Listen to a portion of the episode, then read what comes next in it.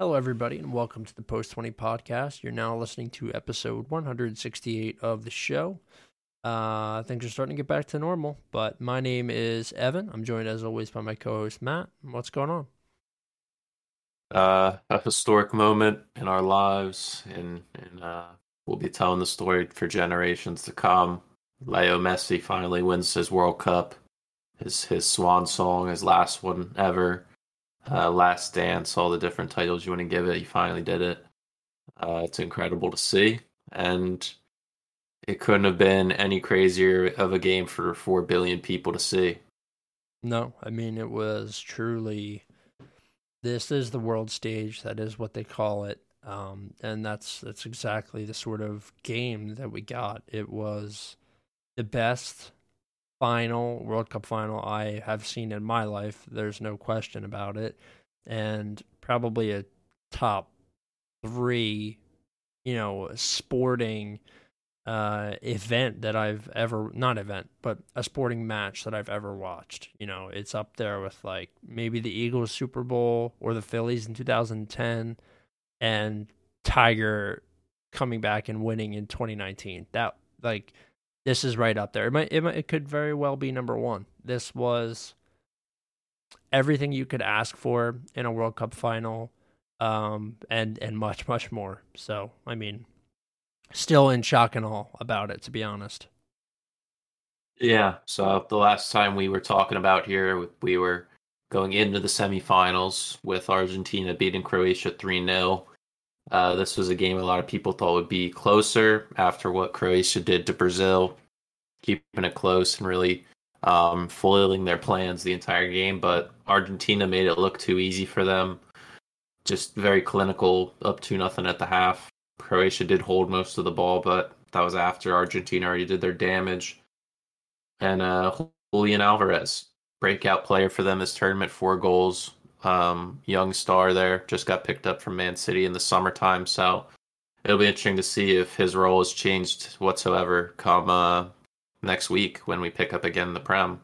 Yeah, I mean it's it's crazy. This Argentina side, um, Messi is the only player from their last World Cup run uh, that is still in the side, and so many of their young players, uh, Mac Allister, Alvarez, Fernandez, all guys that just played an unbelievable World Cup with essentially everything weighing down on them. So um, when we get back to club football, which is soon, you know, only a couple days now at this point, uh, it will be interesting to see how the roles of those players sort of switch because I think, you know, like you mentioned, it, it's definitely something that will probably happen. Yeah, so uh, young well, guy for young player the tournament was Gvardiol. Yeah, it was awesome. He was a stand-up player for them, 20 years old, Leipzig. Uh, scored in their third place match, but it wasn't meant to be. All that experience came to an end here, and I wouldn't say it was a disappointing result, or not result, but overall tournament. They get to the final in the previous one, and then they make it to the semis and finished third place, beating Morocco 2 1. It was a, a result that I think a lot of people didn't see coming. I listened back to uh, an old episode of ours where we were our early takes on things before any we were anywhere near the tournament starting. So we weren't too sure on Croatia being able to go back, but we were confident in their experience as a team and that their big players would drag them through this tournament, and they did. And mm-hmm. the goalkeeper as well, and uh, Livakovic was a, a, definitely a big player for them, who I'm sure will get looks in the future uh, at the club level. But yeah, it was a good showing from them, and Argentina mm-hmm. beat them handily. And then in the other semi, we saw France 2 0 over Morocco. Um, the the Cinderella story ended here, uh, and France, in the fifth minute, we saw a nice little scissor kick from Theo Hernandez stepping in for his brother Lucas, who uh, had a massive knee injury early in the tournament. So he gets rewarded there, and then uh, substitute in uh, Kolo Muani gets the the second to end it. So Morocco did all they could. They had more injuries here, and uh, they tried their best. Um, wasn't this the game that their goalie like came out in the lineup for the national anthem and then just didn't even play? Or am I thinking of the third place game? No, that must have been the third place game because he played. Bono played in this game. Yeah. So um, they didn't have just like in the Argentina Croatia game, Morocco had more of the ball, but they couldn't really do much with it because France were just too dominant with the play. Mm-hmm. No Mbappe on the score sheet here, but just him alone being on the field takes a lot of attention away from the other players. So uh, a handily result that uh, we definitely saw coming here. Yeah, and you know what? Uh, to to speak about Mbappe quickly, obviously he had an unbelievable tournament, like just so good, really, really impressive stuff from somebody as young as he is.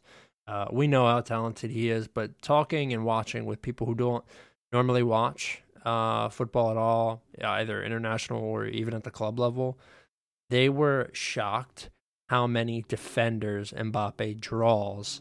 And they were like, he, you know, it takes three defenders to lock him down.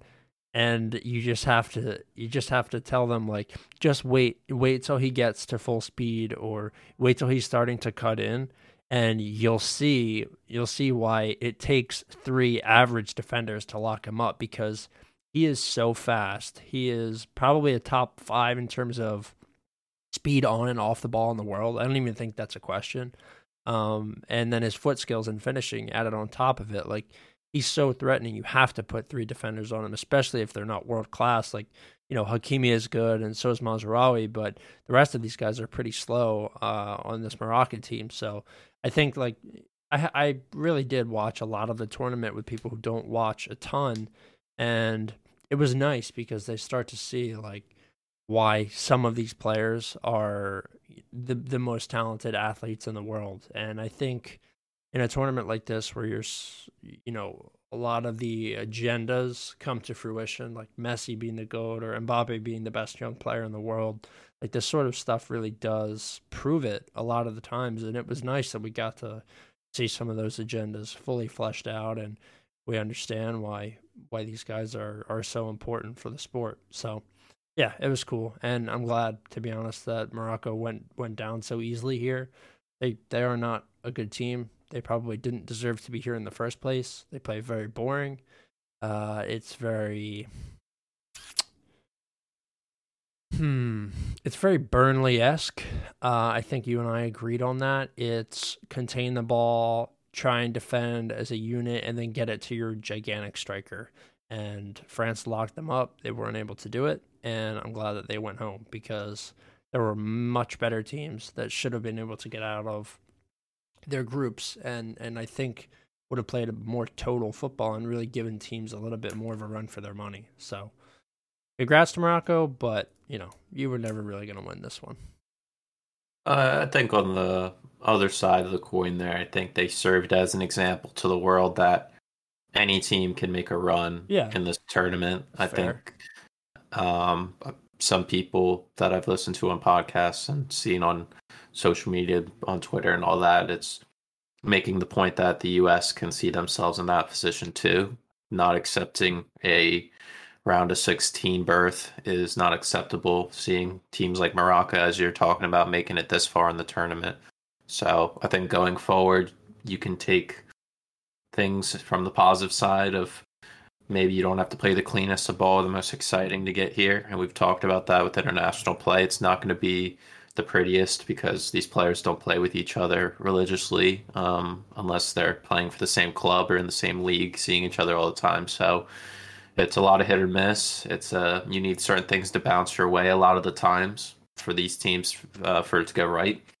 And it wasn't meant to be. So they dropped to the third place game uh, against Croatia, who these two teams were in the same group uh, at the start of the tournament. Originally, it was a nil-nil draw, but Croatia two-one there. Gvardiol in the opener, seven minutes with a nice header, mm-hmm. uh, and then an instant reply there from Dari, one-one.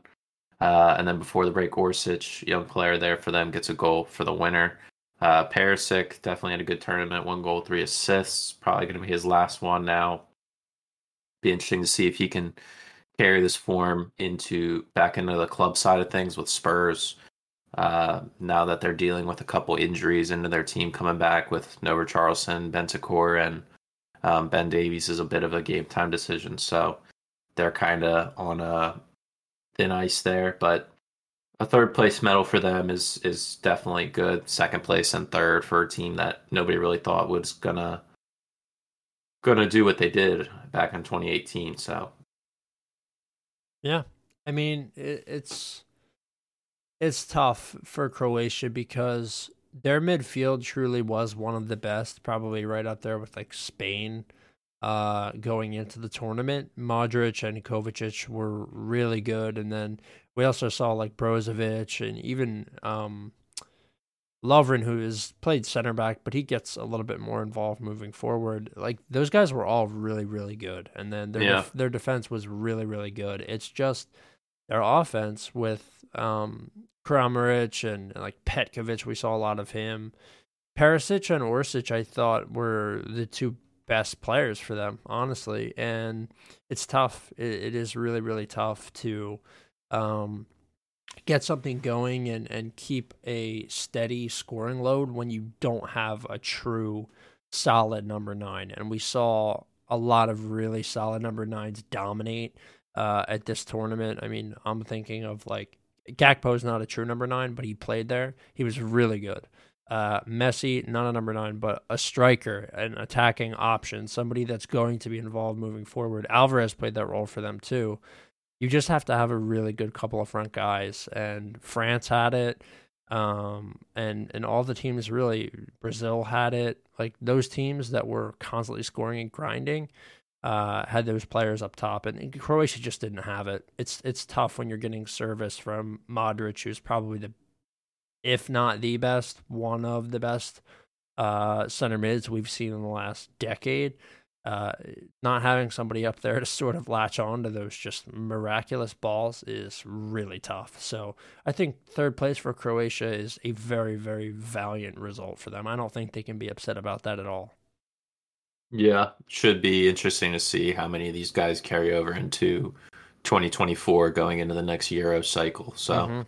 I'm sure the manager is definitely going to be there again. And uh, for Morocco, they can definitely see some positives moving forward. Uh, then we move into the final. Um, opened it up in the 23rd minute. We got a penalty. Di Maria skinned Ousmane Dembele. Yep. Uh, lazy tackle from behind. Penalty given. Messi buries it in the 23rd minute. Uh, and then later on, France really getting exposed in the middle of the park. Get caught out a bit. Nice team goal, probably the best team goal of the tournament.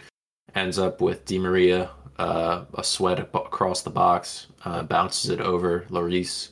We go into the half 2 0. All signs are pointing towards Argentina here being the favorite going in. It didn't look like France was going to do anything. They did make two late changes here uh, in the first half, taking Giroud and Dembele off. Uh, I guess before getting into the second half, what was your first half analysis and what did you think of the drastic changes from Deschamps? I mean, I just think like France looked mega flat going forward. I think that you have to try and change something up. Giroud is not a pacey guy; he's just a finisher. So if you're not getting those cutting runs in from Dembele and Mbappe, then it is really tough. So I think just to kind of like let Mbappe run the show, take Giroud off, take Griezmann off, and sort of get rid of some of the congestion up there was a good choice. Kolo Muani came on; he's a much faster player. Kingsley Coman, same thing, really quick. So I think that was a good, you know, really good change of pace. Uh, we know that Mbappe had a hat trick. We know that those goals were pretty late, but it did pay off. I don't think you could really blame Deschamps. I think it was it was the right call. Um, he stuck, you know, he stuck to his guns. He when he was when he was in front of the gun, like he said, okay, let me, you know, let me sort of run this team through the best player, second best player in the tournament, second best player in the world probably at this point, uh, with Mbappe. And I just, I do think that that was a good call. And I, you know, they got really close by doing it. Yeah, they put uh, Thuram out there as Yeah. well as Kolo Muani, as you mentioned. Play Mbappe in a central role, getting him more touches on the ball, uh, being more of a nuisance. Uh, second half came, Argentina kind of sing back, uh, letting it their foot off the pedal. Yeah. Uh, a young manager in uh, Si- Sione just didn't have the tactics to end the game right. It was a mirror image of the quarterfinals against the Dutch. They're up 2 0. And 80th minute came, penalty for France. Mbappe steps up, buries it. No more than 30 seconds later, nice little interchange of play between Mbappe and Thuram sets him in. Uh, great volley past Martinez. It's 2 2 at this point in the 81st minute we go into the end of regulation and all the momentum is swung to France. Yep. So, what was your thoughts going into extra time here with the huge momentum shift? I was a bit worried, but I will say that I just had a feeling the morning of that Argentina would pull it out. They'd win the game in penalties, and I knew going in to to extra time that there was going to be a couple of chances for both sides. Like it wasn't going to be flat. And extra time can be a really dead period and it was for a majority of this tournament. We didn't see it be you know very fruitful a lot of the times just because these guys are running at full clip for 90 minutes. And in a final especially you're giving everything. And they were up and they thought they were going to win the game in regular time. So you would expect there to be some brick concrete legs and there weren't. We got two goals in that period um after Messi scored in the 108th minute, I was like, this is it. Like, it's time to crown him. We're, we're ready to rock. But then Mbappe scored another penalty. Another disaster happened. They scored, and they went to penalties, and I knew, I knew Argentina would lift the cup. And, you know, we all predicted it. So it was, I was confident that they'd be able to pull it out. It didn't go the way that I thought, though. Yeah, I mean, Deschamps made all those changes, all those attacking changes to just get them back to into extra time. So going 30 minutes with that attacking lineup, it was hard to think they wouldn't concede. And as you mentioned, Messi getting the rebound from Martinez's shot, which was probably the closest VAR decision of the tournament. We saw just on sides by maybe a finger finger's length. Yeah. Um, and then that fortunate penalty for them with a handball in the box gives them that opening. Once again, Mbappe goes the same side from the first, uh, earns his hat trick. I think the second ever player to score hat trick in a World Cup final. The last one was uh, Hurst, Hurst from 1966, I think they said. Mm-hmm. So um, definitely a moment to remember there. Messi with two goals, Mbappe with three. We go to penalties. They both make their opening penalties. Um, um, or Mex- or was it France scored first? They were yep. shooting first. They won the flip. So the psychological advantage you would think would go to France being first. Uh, then that second one, Coman stands on it, saved by Martinez. We knew he would make one. Uh, he's made multiple saves in this tournament, winning in one shootout against the Dutch. Uh, Argentina make their second, and then Tchouameni misses the goal. Um, what do you think of Martinez's tactics? He's we've known he we've known he done that he's done this in the past. He did it at the Copa America in 2021. Yeah. Uh, he threw the ball completely away from Tchouameni, having to make him take an extra few seconds to get the ball and set it up and maybe overthink for a little bit. What do you think of the mind games there and the gamesmanship? I mean, there's a, a severe lack of gamesmanship. It's uh, it's shitty. It's it's true shithousery, but I have a really tough time blaming him because it I think they were all doing it for Messi and I know that this is a Messi podcast and we've always thought that he, you know he's he's our greatest player. He's easily mine.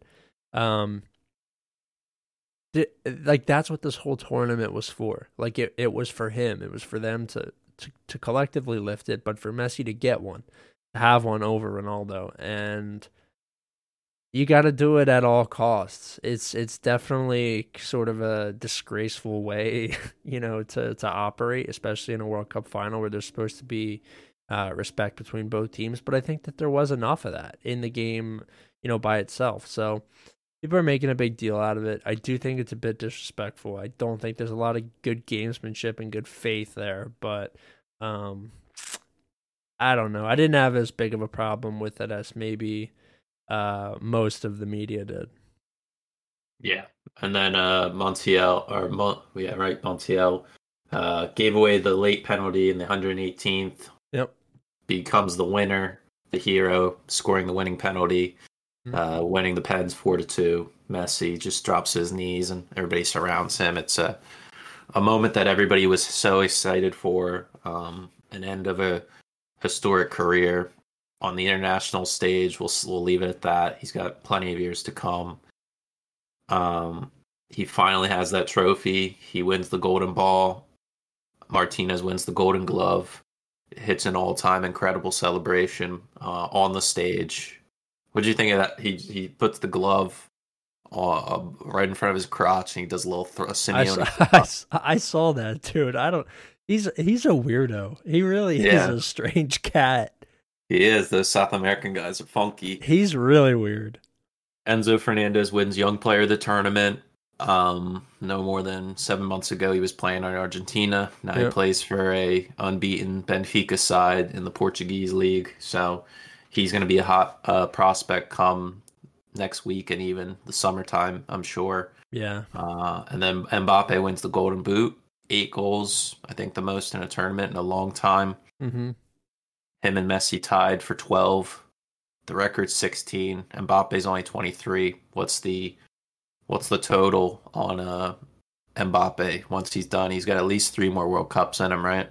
Yeah. What do you mean? Like, how many World Cups does he win? No, I'm saying like his goal tally. Like, is the total at 25? Uh, yeah, he probably eclipses that too. I I, I can see Mbappe only getting better as time goes, and I can really see him like being a pure number nine eventually too. Yeah, and uh, not taking anything away from Argentina in the current time that we're recording this, but going forward now, no Messi. Yeah, what. Is, what does the future Argentina side look like? I mean, it doesn't look great. Di Maria is probably done at this point. Yeah. Uh, you get another, probably one more, two more World Cups out of Romero. Um, Martinez will be there for the next World Cup for sure. But Otamendi, another guy that's going to be gone. Uh, this team doesn't look great, you know, yeah. without those guys. Alvarez is going to be your pure number nine, but um, I it's, think it's what I'm just trying to say. It's it's more on the attacking side. Just everything runs through Messi. Yeah. He seven goals, three assists. He scored in every knockout stage game. He was integral to every important moment for them this year. Yeah. So I just think going forward, that's going to be an interesting yeah, thing. You're going to put Dybala, like Dybala as your backup Messi. Yeah. That's uh, that's quite a. I, I am a Dybala truther. I do think he's good actually, but um, yeah, yeah, it's it's quite a downgrade from the greatest greatest player ever. Now at this point to uh, Dybala, it's it's a drop off for sure. Yeah, and once again, I'm not trying to take anything away from right. the current moment and it's a it's the first uh, South American team to win the World Cup since 2002, and any other nation besides a European nation winning it. So uh, a great moment there going into the next one. Um, what did you think about Qatar's last little thing they had to do? They put the little I thought that was weird on on Messi and kind of putting him in a spot where he can't really he doesn't want to make an incident. Yeah, I thought that was fucking really strange. They they took it sort of took some of the spotlight there, which I thought was weird. And the the ceremony when I was watching the ceremony, it was NFL Sunday and we were just like getting ready to leave, but my brother and I wanted to watch it. We wanted to see him lift the trophy because it was important to both of us growing up watching him and, and recognizing his greatness. We didn't want to miss that moment. And when they came out, like shambled out with the like the shake with the fuck or whatever they're called, uh, with that fucking weird ass robe. I was like, can you just let the guy lift the trophy, kiss the trophy in his shirt that he's been in that shirt that means so much to world football, it means so much to him and his country and everybody from his country. Why do you need to put a black boxing robe on top of him? Like it was just so out of place and so weird. Um and then Salt Bae was there. Are you oh, familiar oh, yeah. with Salt Bae? Yeah, I just saw that. He needs. Morning. They gotta fucking body bag him, dude. I don't understand why he was there at all. There's a picture of him hold. You, there's a picture of him holding the World Cup. That's it's like Romero's hand. It's it's so that's so disrespectful to this trophy. You're only allowed to touch the trophy if one you are the the prime minister or leader of the country, which even that I don't I don't like that if you haven't won the World Cup, you should not be able to touch that trophy. It's Yeah. it is it means so much to be able to put your hand on that and say we won that we're the best team in the world. Not not the best team in Europe not the best team in South America the world. And for him to be gra- grasping grasping that shit with his greasy salty steak hands it really rubs me the wrong way. It really pissed me off. That's a that's a big deal and that it made me really fucking mad. Yeah, I definitely agree with you there. Um, I guess two more things I wanted to touch on.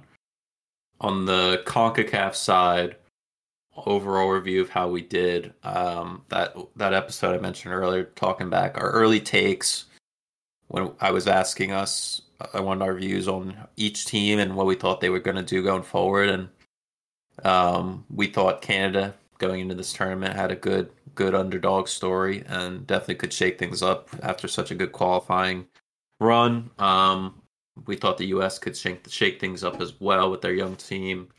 Um, a lot of good figureheads going forward, and uh, Costa Rica as well. We were kind of on them hitting the mark there with them with a dark horse team that can really take teams by surprise, and I would say overall they did that yeah in their group. And then I think the most important one, we were we saw it even eight months ago on Mexico. We said this was probably the worst Mexican team we've seen in a long time. Yeah We were we were sure that they were weren't secure up top. There was no vocal point going forward, and the play overall wasn't there. There was just something missing about them. So I think that's one thing we can play. We could put our cap on proudly and say that we were we knew our region and of teams well going into this tournament.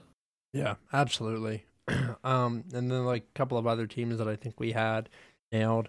Japan, we had that. Yeah. we had that one pretty much right on the money, and then we all picked Argentina to win. So Yeah, you had the final right. I look back. You had Argentina. France on the final. I had Argentina, France, uh, but I, I sent it the other day in a group chat. I was like, "Hey guys, look, you know, I I, really know ball, but uh, but but look at everything else. Literally everything else was wrong.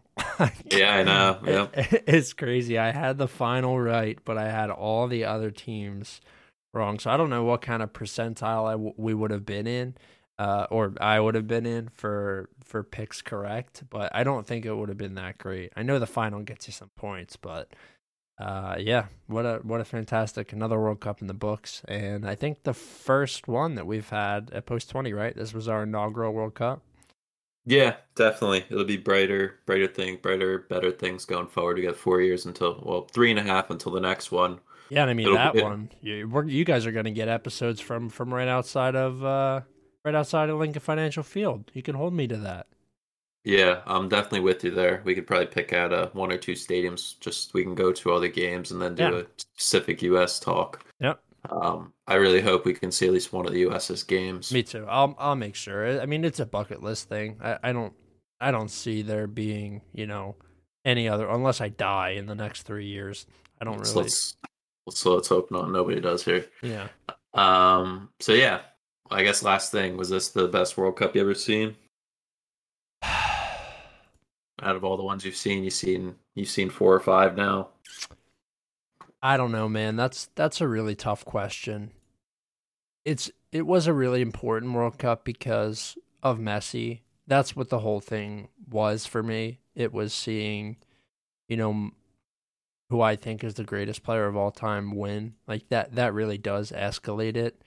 Um and it means so much. I mean, I was like I was watching on the golf course. I had tears in my eyes. It was just I don't know. It means a lot, you know. This this game that we dedicate so much time to and care about with all of our hearts, even though there's other sports that I care deeply about, this is something different. It's it's truly, you know, the the greatest game on earth. It's played everywhere.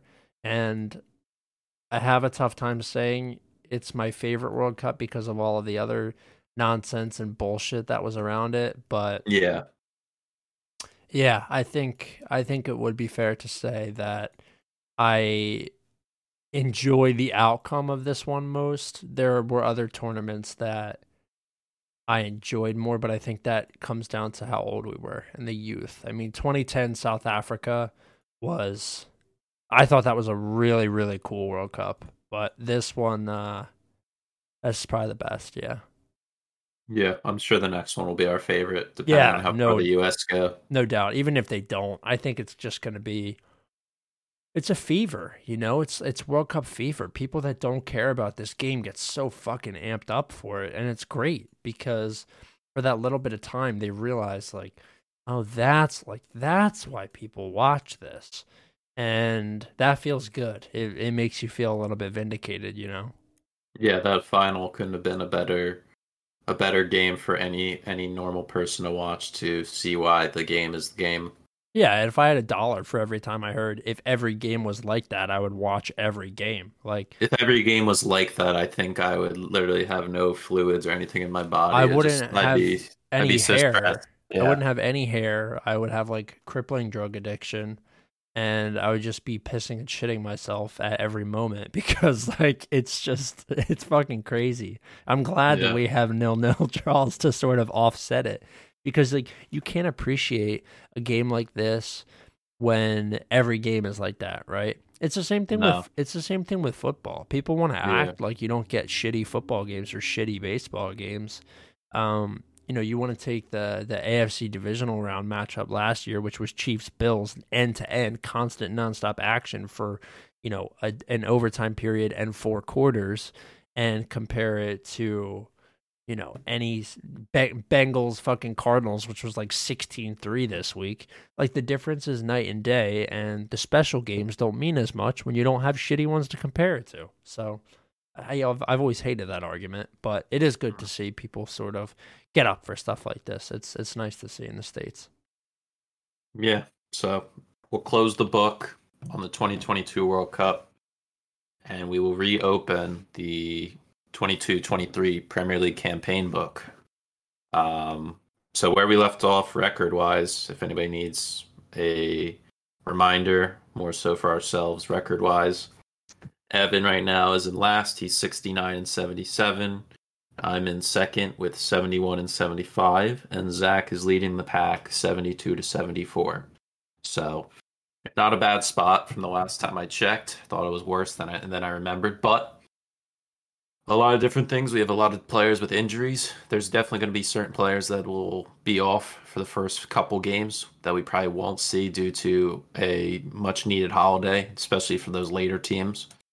But getting into these predictions, we got 10 games. We're going to have seven on Boxing Day. We'll have two on the following day on Tuesday, and then there's one on Wednesday. So big games to come back to. And starting off, we have Brentford hosting Tottenham here. Um, where's our mind going for this? Uh, my mind is going directly to a jail cell, which is where Ivan Toney will be spending the majority of the rest of his life. yes. Yes. Um, did you see that there was more violations, thirty more violations for Toney in the time uh, from the the beginning of the World Cup to the end? So I guess my man was ripping off group stage parlays or something. yeah, he is no different than us. He is a man of the people. Which I, I, th- I, you know, free him, free Pete Rose, free Ivan Toney. The- These are these are common working class men. Yeah. Respect them. Uh, but So- my my mind for this game is directly to Tottenham. Uh, they Yeah. got some players coming off. They've got Romero coming off a World Cup victory. Uh, they've got Lloris coming off a World Cup final. They've got Kane, who belongs in a prison cell as well, but I'm sure will get up for the game. Uh, and then Perisic again, who had a great tournament. So I think they're going to get some guys back from injury. Kulusevski's ramped all the way up. We're going to be missing Richarlison, but Son's Yeah. had plenty of time to rest. I think Tottenham win this game pretty easily. Yeah, Zach agrees with you. He thinks Tottenham as well. Um, the way Brighton's been, or Brentford, sorry, has been playing um, as the home team, they've been doing pretty good this year. They're a much better home team than they are on the road, picking up a lot more points and scoring a lot more points than they do, or goals, I should say, on the road. Um, they they've only allowed seven goals when they're home, and when they're on the road, they give up 18. So Tottenham, on the other hand, do all right on the road, but I think this is going to be a draw. I think with the the loss of Richarlison, that's a bit of an issue. Um, having Kulusevski back is huge, though. He's a guy that um, before the World Cup was out for a lot and was much missed most uh, for the team. No Bentancur in the middle. He picked up a bit of a groin injury. He won't be back until the new year.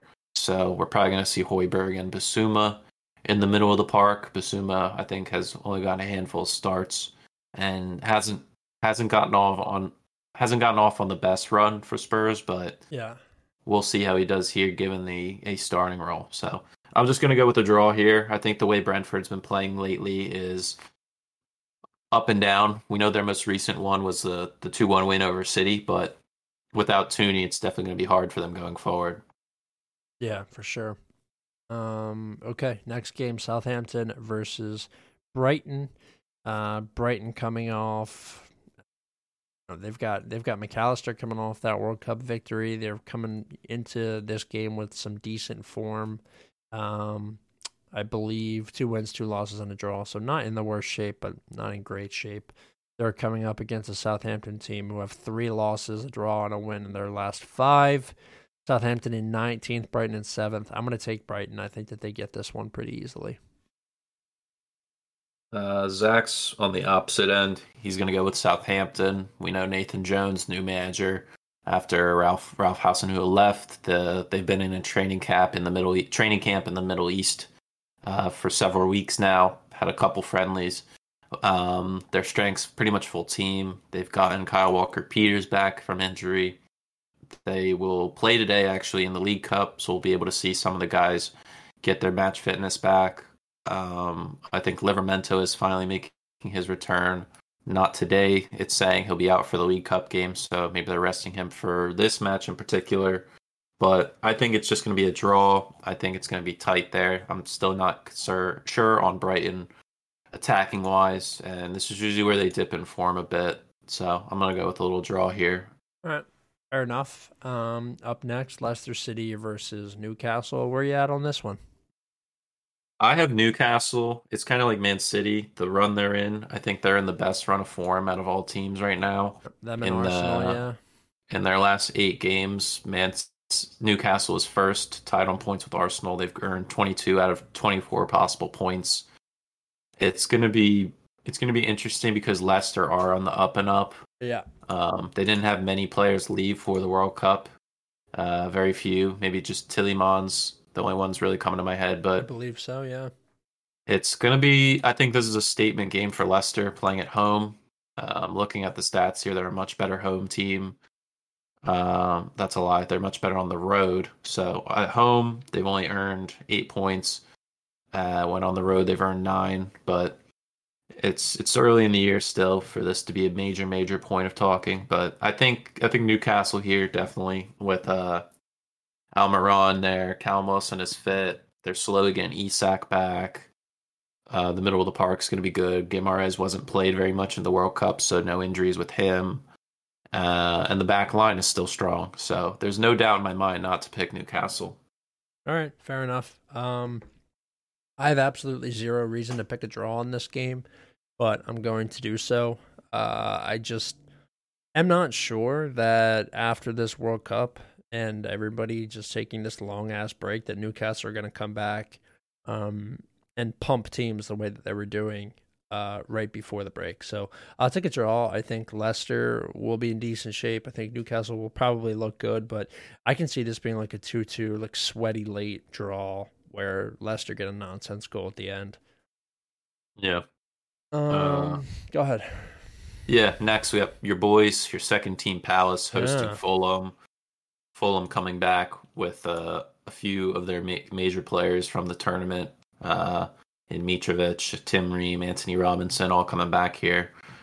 Fulham in good form right now. They're ninth in the table and 19 points. Palace 11th, also on 19 points. They're only separated by one uh, goal in the goal differential there. So, where does your mind go here?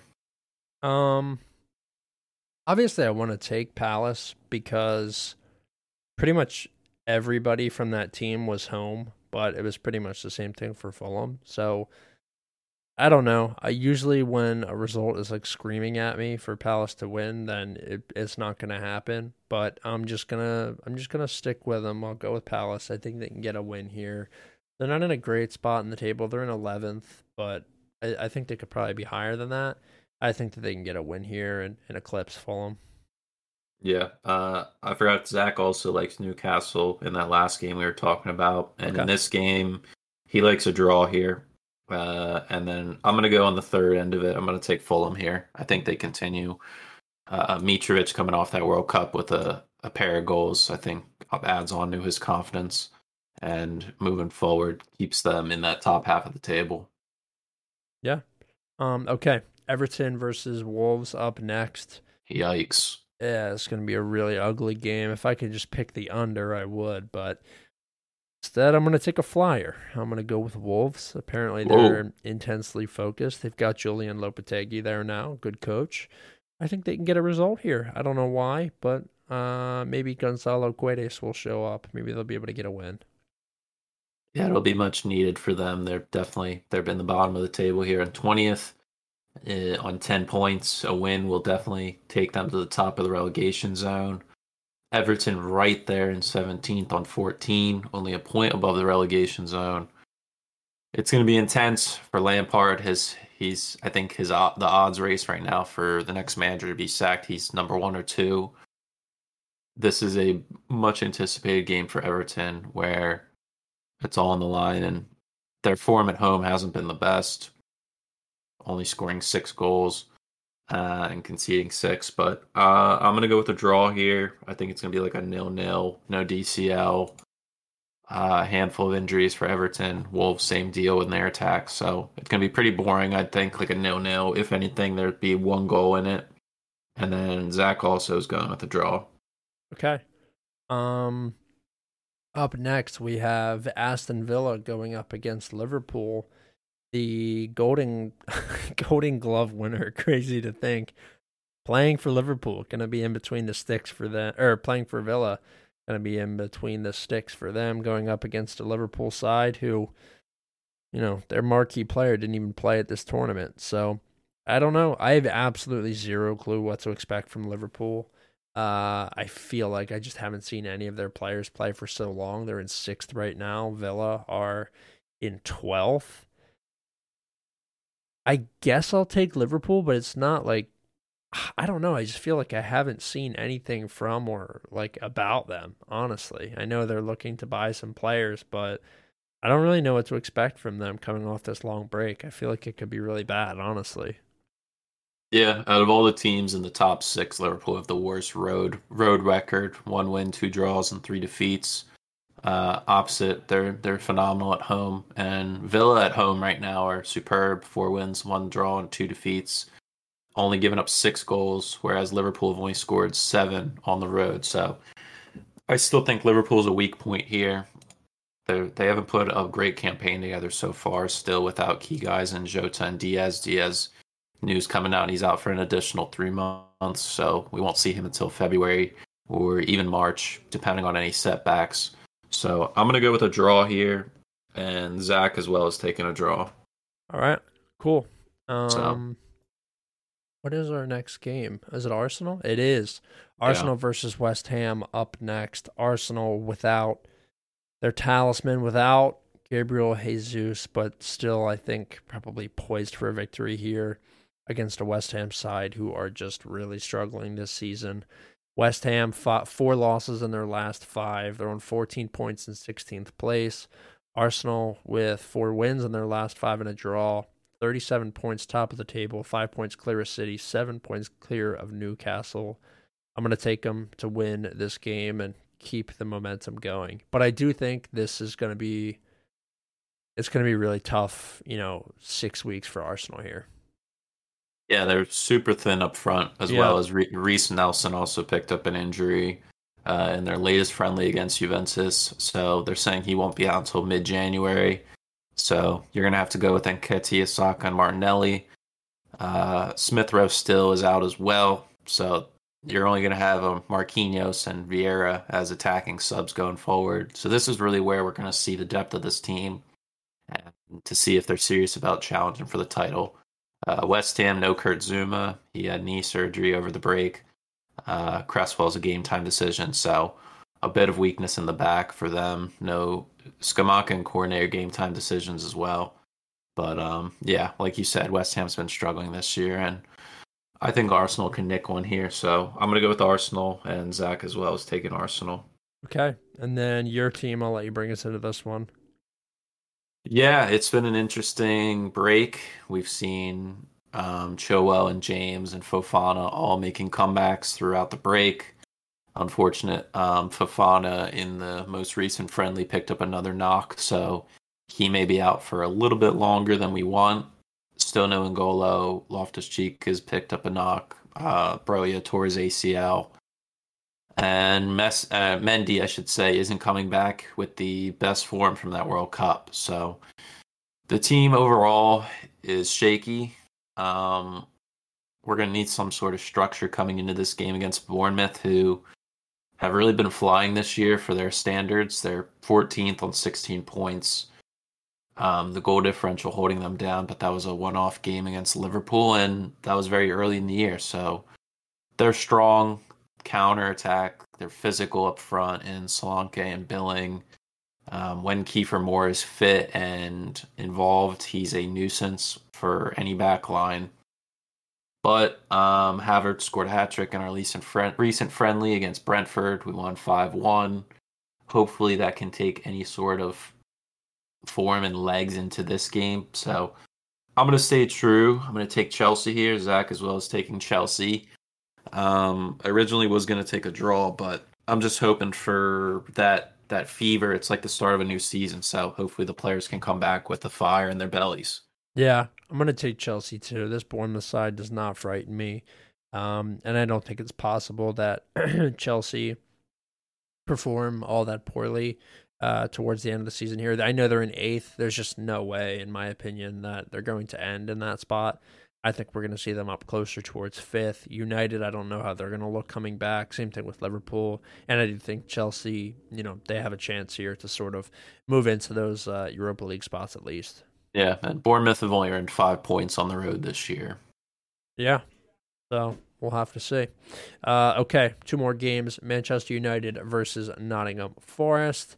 Uh, that's on Tuesday, December 27th. How do you feel about this one? Uh, looking at the stats, this is looking like it's going to be a throttling from yep. United. Um, I've I found a new website to use for stats. Uh, Nottingham Forest rank last on the road, no wins, only two draws. They've only scored one goal on the road this year, conceding 19 times. And United at home have been very solid, only given up uh, one loss and a draw.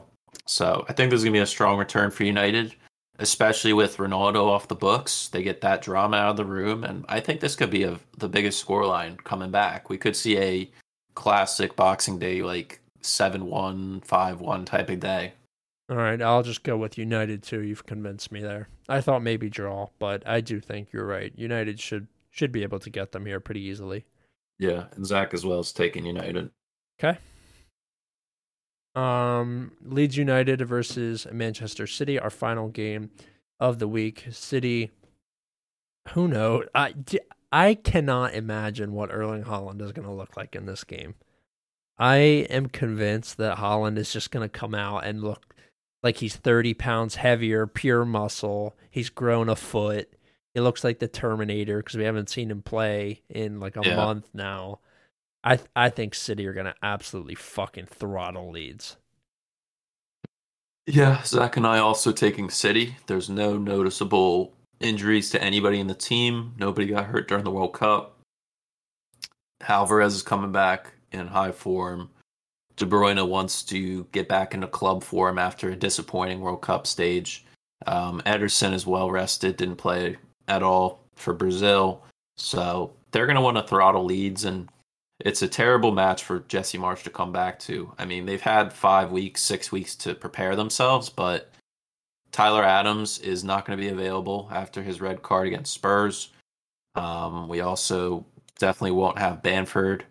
He he had a minor surgery at the start of December, so he'll be a game time decision as well as no Sinisterra. So they're missing a lot of their key guys, and Man City is feasting to close that gap to Arsenal. So it's it's going to be a scary sight on uh on next Tuesday. Yeah, that's certainly the truth. or Wednesday, I should say. Yeah, that's everything, right? Yeah, that was the last game. All right, cool. Um, well, thank you guys for for listening. Thanks for spending your World Cup winter uh, with us, and we're excited to get back into the bread and butter, back into the Premier League. NFL shows should be out either tomorrow or Thursday, uh, and then we got some Christmas festivities planned. So everybody enjoy your holiday. Uh, we'll wish you another happy holiday, Merry Christmas tomorrow when I do the NFL. But from us, from the uh, from the football show uh, you know, have a have a fantastic holiday season. Hope you get everything you want. Uh, I'm glad that soccer's back for sure. So, uh, take care. Make sure you check us out on social media at Post20Pod on Twitter and Instagram. You can find us um, and all past episodes of the show on SoundCloud, Spotify, and Apple Podcasts. Make sure to leave a review. We appreciate it and take care.